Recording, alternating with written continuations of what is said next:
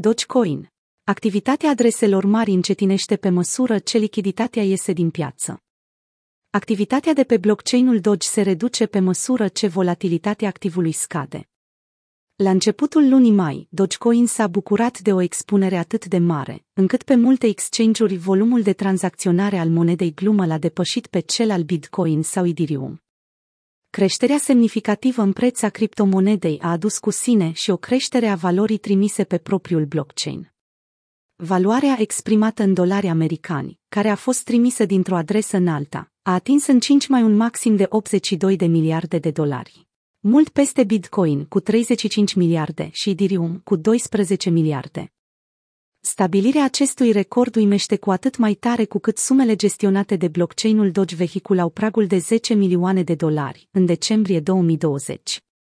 Privirile internauților s-au întors către Doge atât mulțumită lui Elon Musk, cât și influencerilor de pe social media, care au încercat să mimeze povestea acțiunilor GameStop. Deși activitatea de pe blockchain rămâne cu mult peste valorile din decembrie, în luna mai s-a putut observa o migrare majoră a monedelor. Indiciu care sugerează o obosire a vânzătorilor.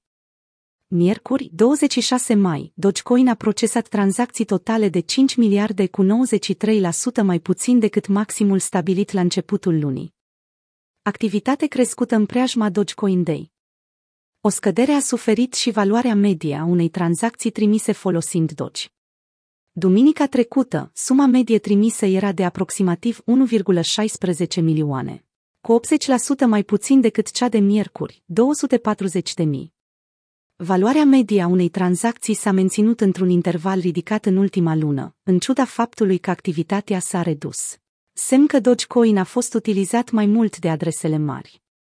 Deși activitatea de pe blockchain a avut parte de creșteri spontane pe tot parcursul anului, cele două valori menționate mai sus au crescut semnificativ la mijlocul lunii aprilie.